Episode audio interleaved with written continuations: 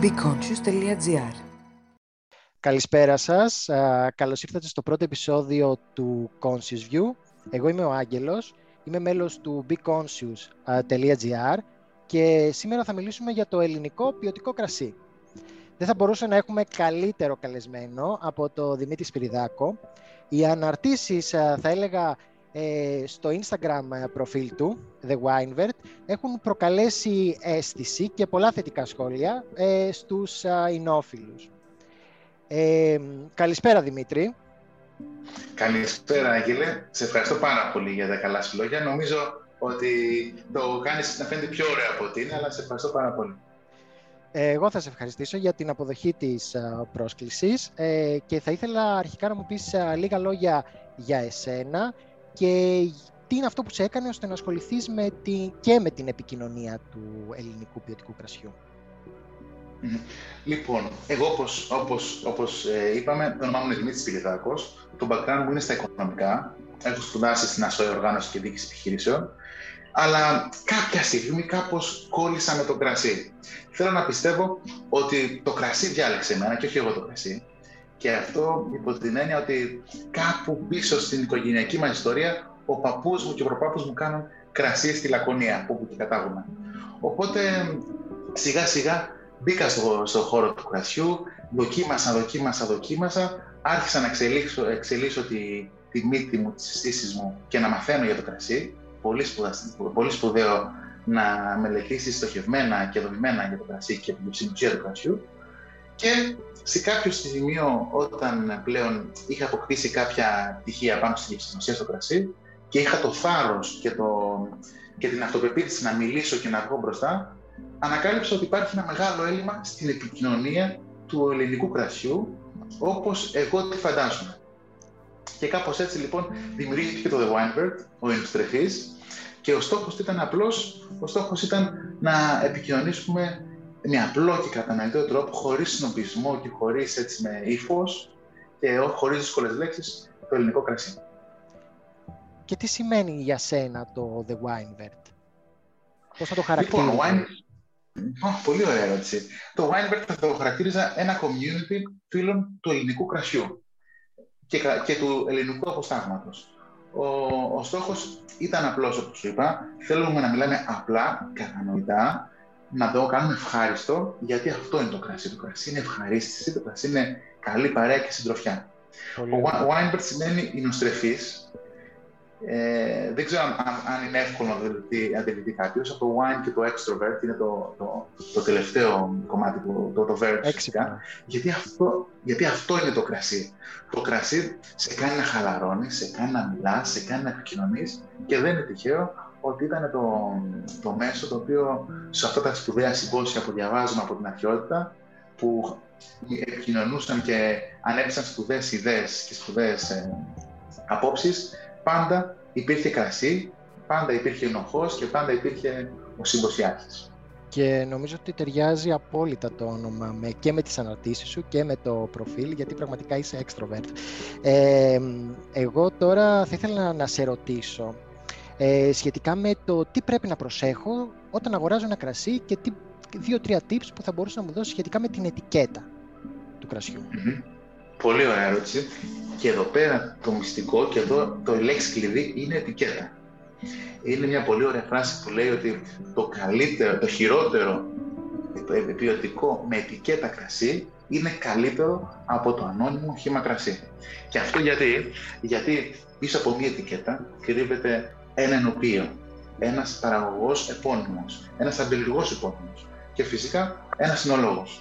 Αυτό κάνει το προϊόν, είτε είναι κρασί, είτε είναι απόσταγμα, είτε είναι τσίπουρο, είτε είναι ούζο, το κάνει να είναι ασφαλές και ελεγμένο σε έναν πολύ πολύ πολύ μεγάλο βαθμό.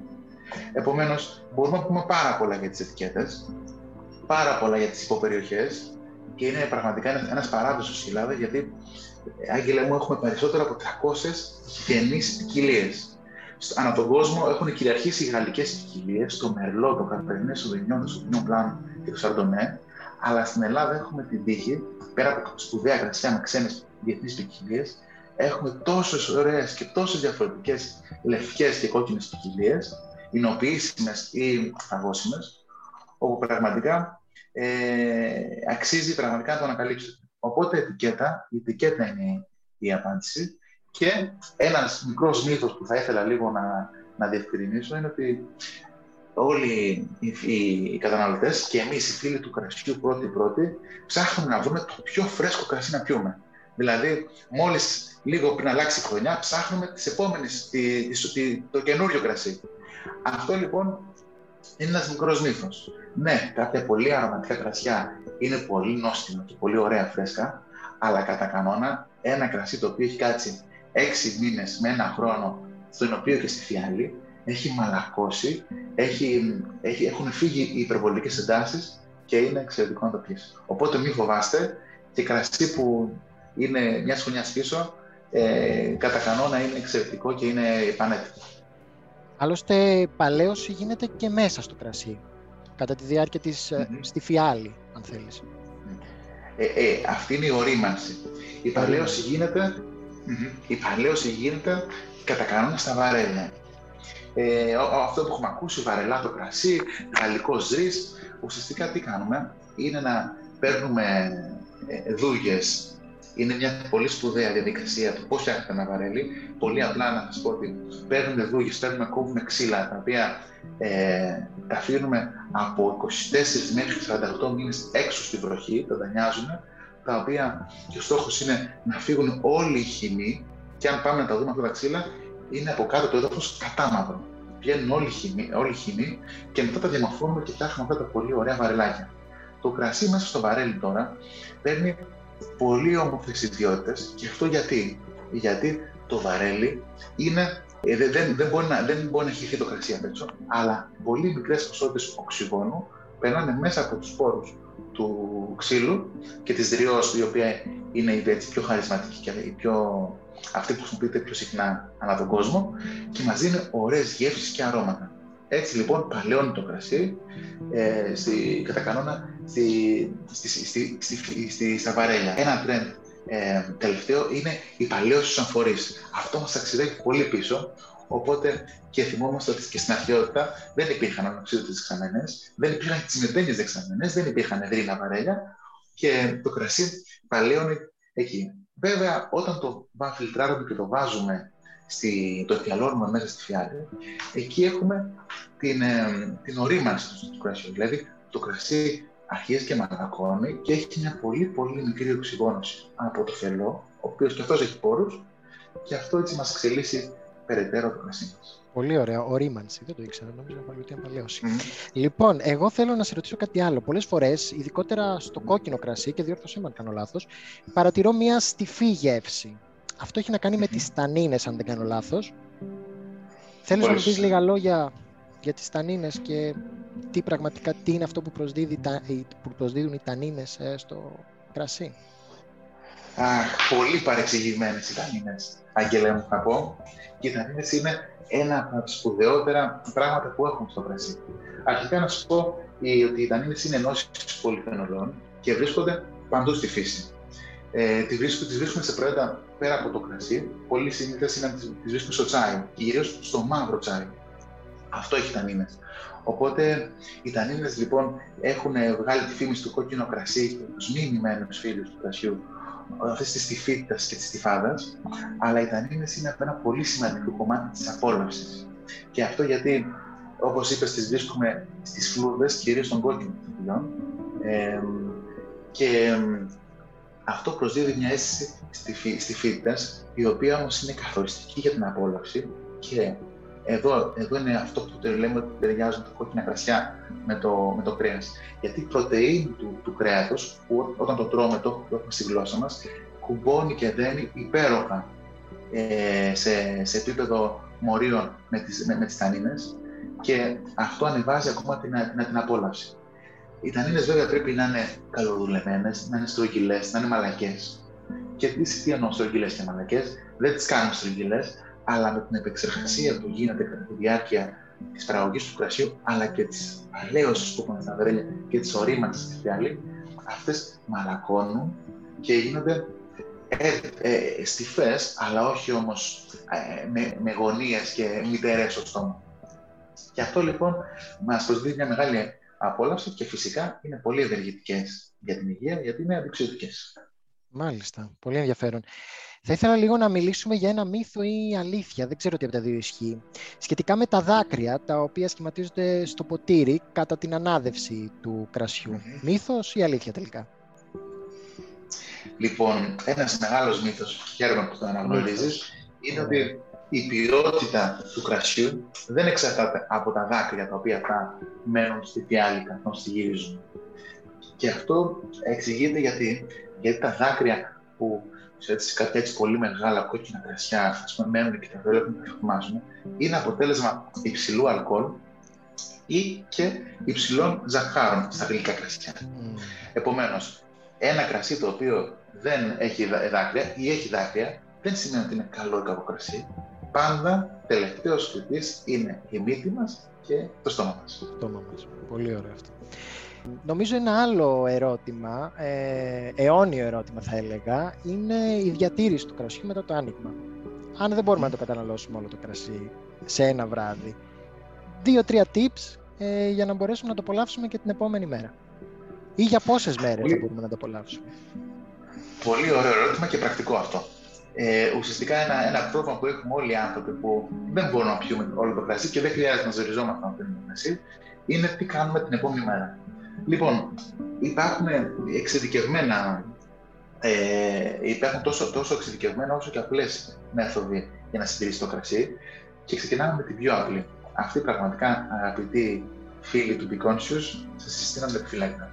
Δοκιμάστε και στους περισσότερους φελούς γίνεται, ανοίγοντας ένα κρασί, η εξωτερική πλευρά του φελού που δεν ήταν μέσα στο κρασί συνήθως είναι μικρότερη. Και αυτό γιατί η άλλη πλευρά έχει διωγωθεί από την υγρασία που έπαιρνε από το κρασί. Και αυτή λοιπόν, εφόσον καταναλώσουμε όσο κρασί θέλουμε, μπορούμε να το γυρίσουμε ανάποδα και να την ξαναβάλουμε με προσοχή, να μην τη θρηματίσουμε μέσα στο κρασί μας και να το βάλουμε στο ψυγείο. Εδώ όμως θέλω μια μικρή προσοχή, επειδή αυτή η πλευρά του φελού ήταν στην εξωτερική πλευρά και μπορεί να είναι λίγο βρώμικη, να έχει λίγη σκόνη, καλό είναι να αφήσουμε όρθιο το κρασί μας στο ψυγείο και να μην το ξαπλώσουμε. Και έτσι φυσικά γλιτώνουμε και την περίπτωση που δεν το έχουμε βάλει και πολύ καλά και τρέξει το κρασί μας. Δεν το θέλουμε αυτό. Τώρα για τους πιο μειγμένους θα πω ότι υπάρχουν κάτι πολύ ωραίες αντλίες με κάτι ειδικά πόματα όπου τραβάμε τον αέρα για να μην οξυδώνεται το κρασί. Υπάρχουν διάφορα ευγενή αέρια τα οποία βρίσκονται σε καπάκια και πέφτουν πάνω στο κρασί μας και δεν έρχεται σε επαφή με το οξυγόνο, αλλά αυτά είναι για ανθρώπους οι οποίοι ανοίγουν πολλά κρασιά και δεν τα δοκιμάζουν. Η απλή λύση είναι γυρίζουμε το φελό ανάποδα, προσπαθούμε να το βάλουμε μέσα στο μπουκάλι χωρίς να το θυματίσουμε και πέσει μέσα στο μπουκάλι μας και το αφήνουμε για 2, 3, 4 μέρες στο ψυγείο. Τώρα, το πόσο μας αρέσει ένα κρασί αφού το ανοίξουμε έχει να κάνει πάντα με την ανοχή μας στα αρώματα που μπορεί να δημιουργούν. Για μένα, μετά τη δεύτερη μέρα, το κρασί αρχίζει και μου γίνει δυσάρεστο, οπότε φροντίζω να το πιω τις πρώτες 2-3 μέρες. Πολύ ωραίο, πολύ ωραίο. Λάθος το έκανα. Δεν το έβαζα ανάποδα το φελό. Ναι. Για το τέλος θα ήθελα να κάνουμε ένα μικρό κουιζάκι με 3 ερωτησούλες. Θα ήθελα πρώτη ερώτηση να μου πεις κάτι conscious το οποίο έκανες σήμερα ή χθες. Okay. Conscious, έχω γίνει πολύ μεγάλος οπαδός και φίλος των επαναχρησιμοποιούμενων, έτσι, αυτών των μεγάλων σακούλων, δεν τα μου λέω και καλά, του σούπερ μάρκετ. Οπότε προσπαθώ, δηλαδή είναι κάτι το οποίο με εκπαιδεύω, να τις έχω να έχω πάντα μαζί μου, είτε στο αμάξι, είτε στην τσάντα μου. Και πραγματικά, φίλοι του Beconscious, σας το προτείνω επιφυλακτά, πέρα από ότι είναι τεράστιες και μεγάλες και δεν φοβάσαι να σου σχιστούν στη μεταφορά, είναι και λιγότερο επιβλαβής για το περιβάλλον.